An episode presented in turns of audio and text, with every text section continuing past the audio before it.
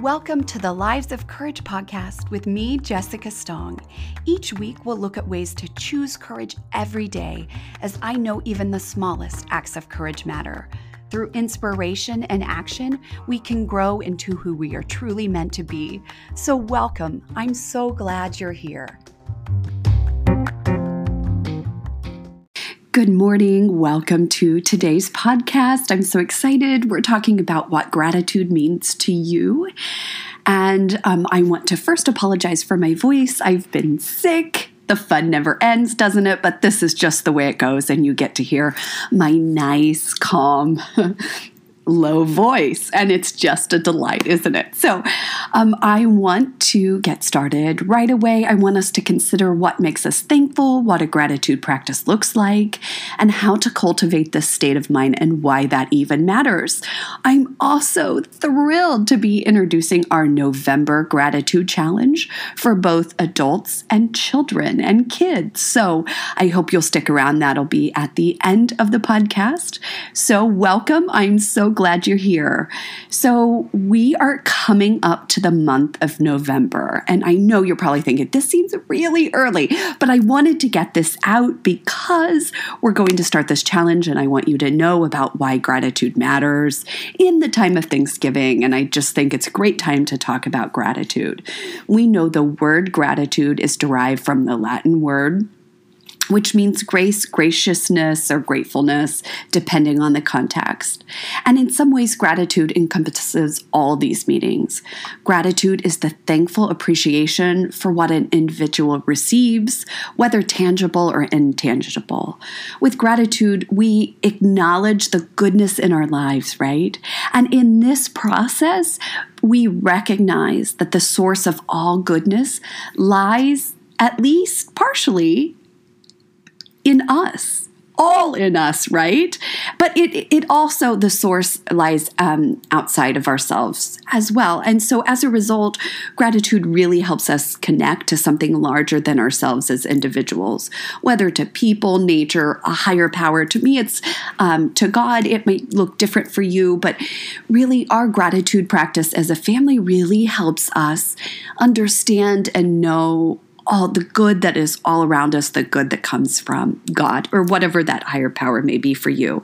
So, researchers Jeffrey Froh and Giacomo Bono define gratitude as the appreciation people feel when someone has done something kind or helpful for them, or when they recognize the good things and people they have in their lives. And I really like um, Robert, Dr. Robert Emmons' work. He's a leading researcher on the impact of gratitude, and he calls it a social emotion because it really requires to see how we've been supported and affirmed by other people. But I also think it goes beyond that. Gratitude is a personality trait, a life orientation to notice and appreciate the positive in life.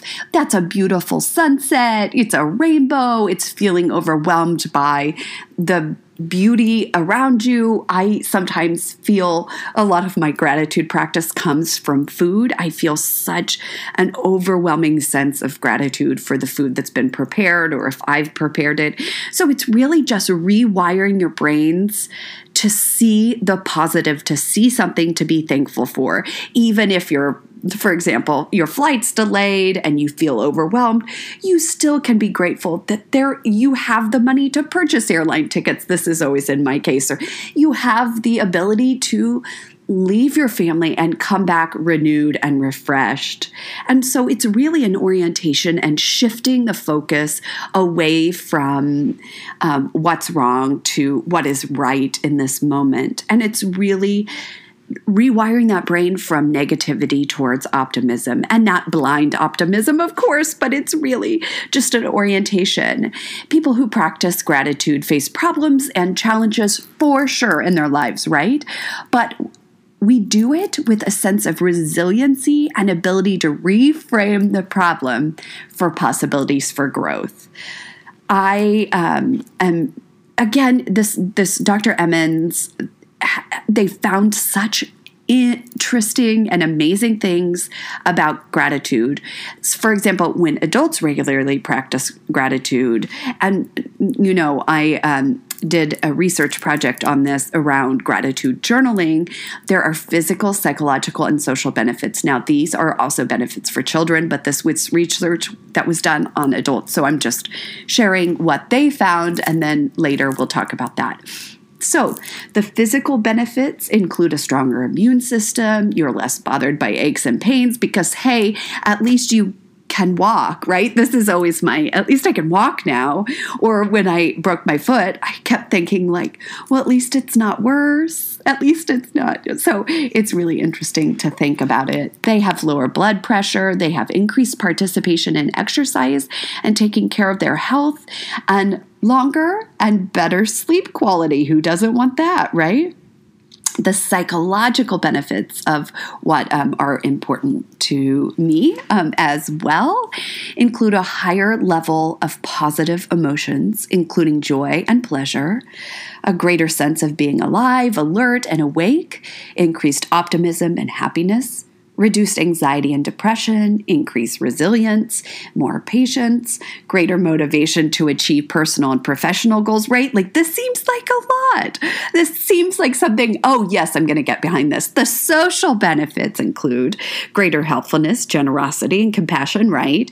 Increased capacity for forgiveness, greater tendency to be outgoing. I don't know if that's a good thing. It just is a correlation but higher relationship satisfaction. So I always say that what you focus on, you get more of, whether that's in your relationship with your significant other, whether it's in your relationship with your children.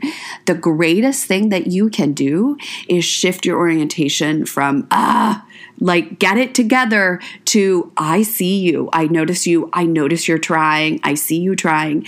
Really, that it's that gratitude for their them as a person, what they are, that focus is what you'll get more of. We know that from applied behavioral um, interventions. So it's really just taking science and applying it to our lives. We see more altruism and fewer feelings of loneliness and isolation. So that seems like a giant list, right? And something that who wouldn't want to be a part of that? And I I am most excited about this because as you know, I love the study of brains and gratitude really involves neural responses in value sensitive regions of the medial prefrontal cortex. There's been a lot of research um, and and it's so excited because we exciting because we can see from fMRIs that gratitude truly changes our prefrontal cortex.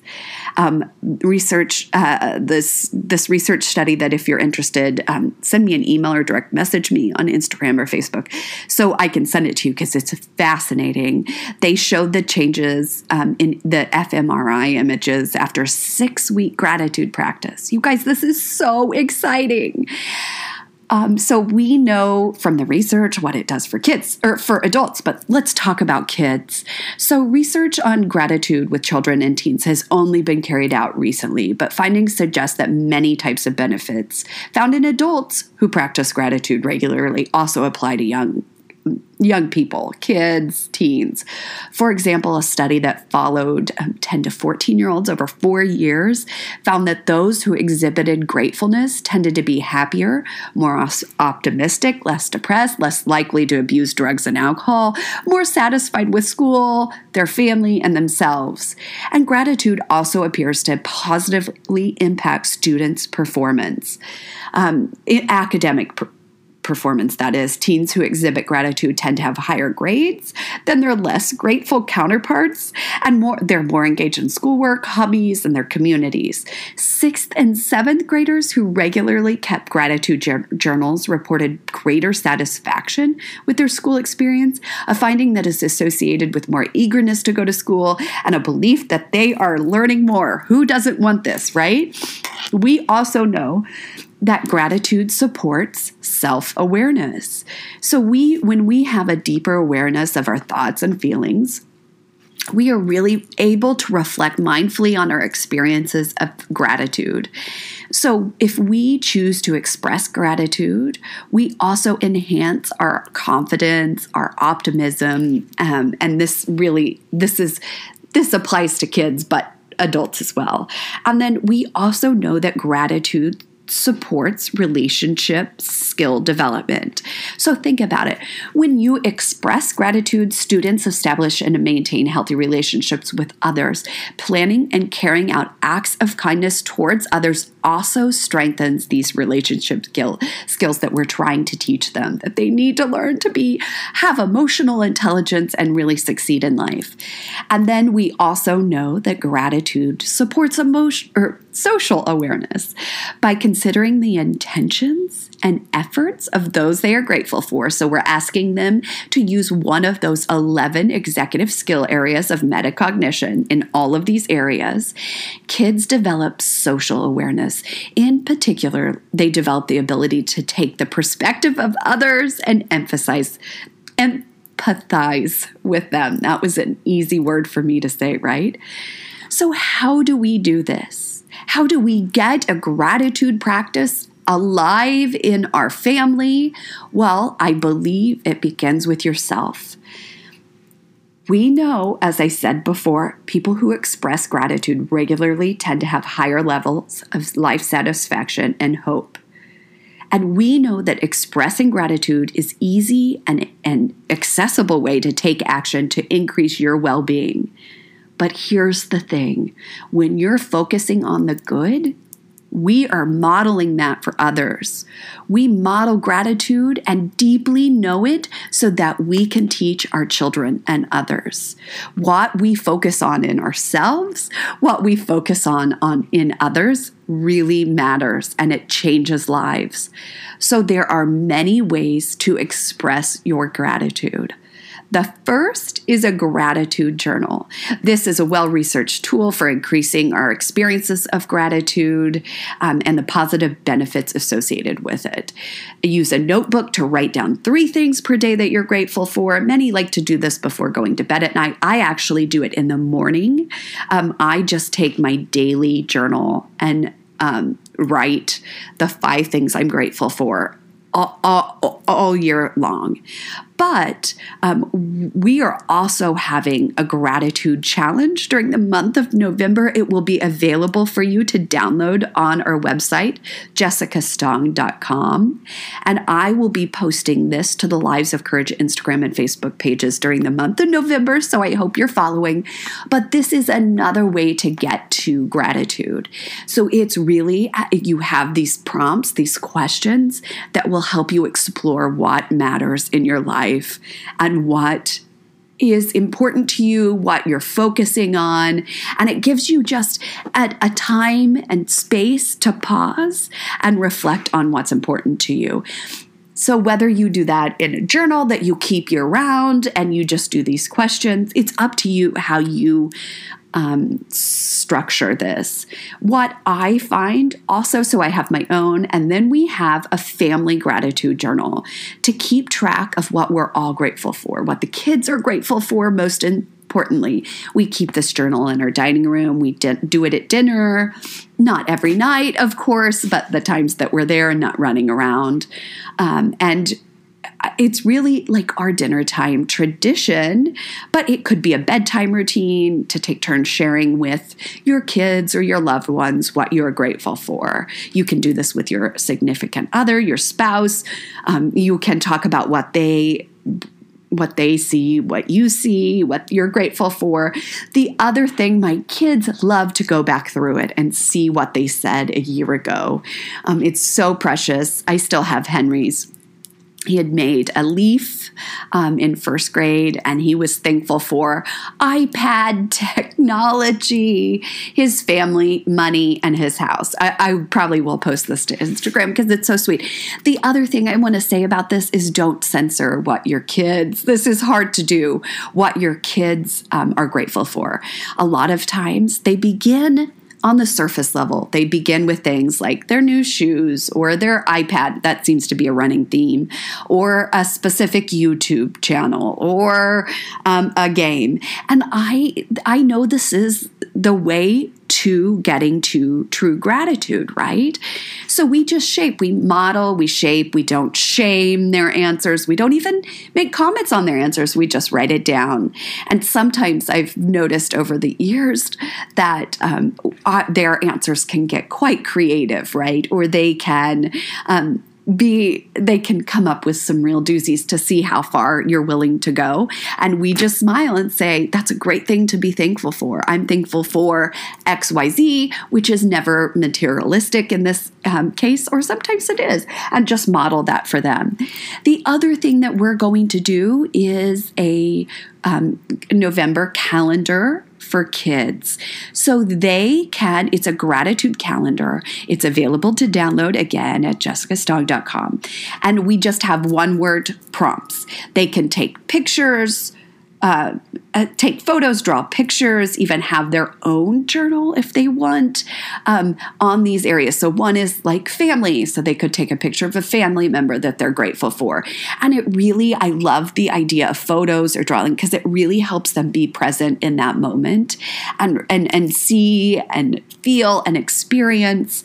Um, but we use all the things, right? Because what we want to do is capture your attention, capture the kids' attention, and make this a lasting practice. This isn't something that just happens in November. Conveniently, we are doing this November challenge, but I want this to continue year round because after listing all of the things that we see that gratitude supports and helps, who doesn't want that, right? So here goes. Your homework this week is to join us for the kid or adult or both gratitude opportunities, those challenges. Share with us what you're learning. Explain to us why this matters to you. And think about the premise. This is your takeaway this week. What you focus on, you get more of. And this is, you can take this as a law of attraction. You can take this as whatever you want. But I know from my life and what I've learned in graduate school, studying rat behavior, well, really, a, pe- a people's behavior, that what we do focus on, we get more of. So focus on the positive. Focus on what you want to see more of. And that comes with gratitude.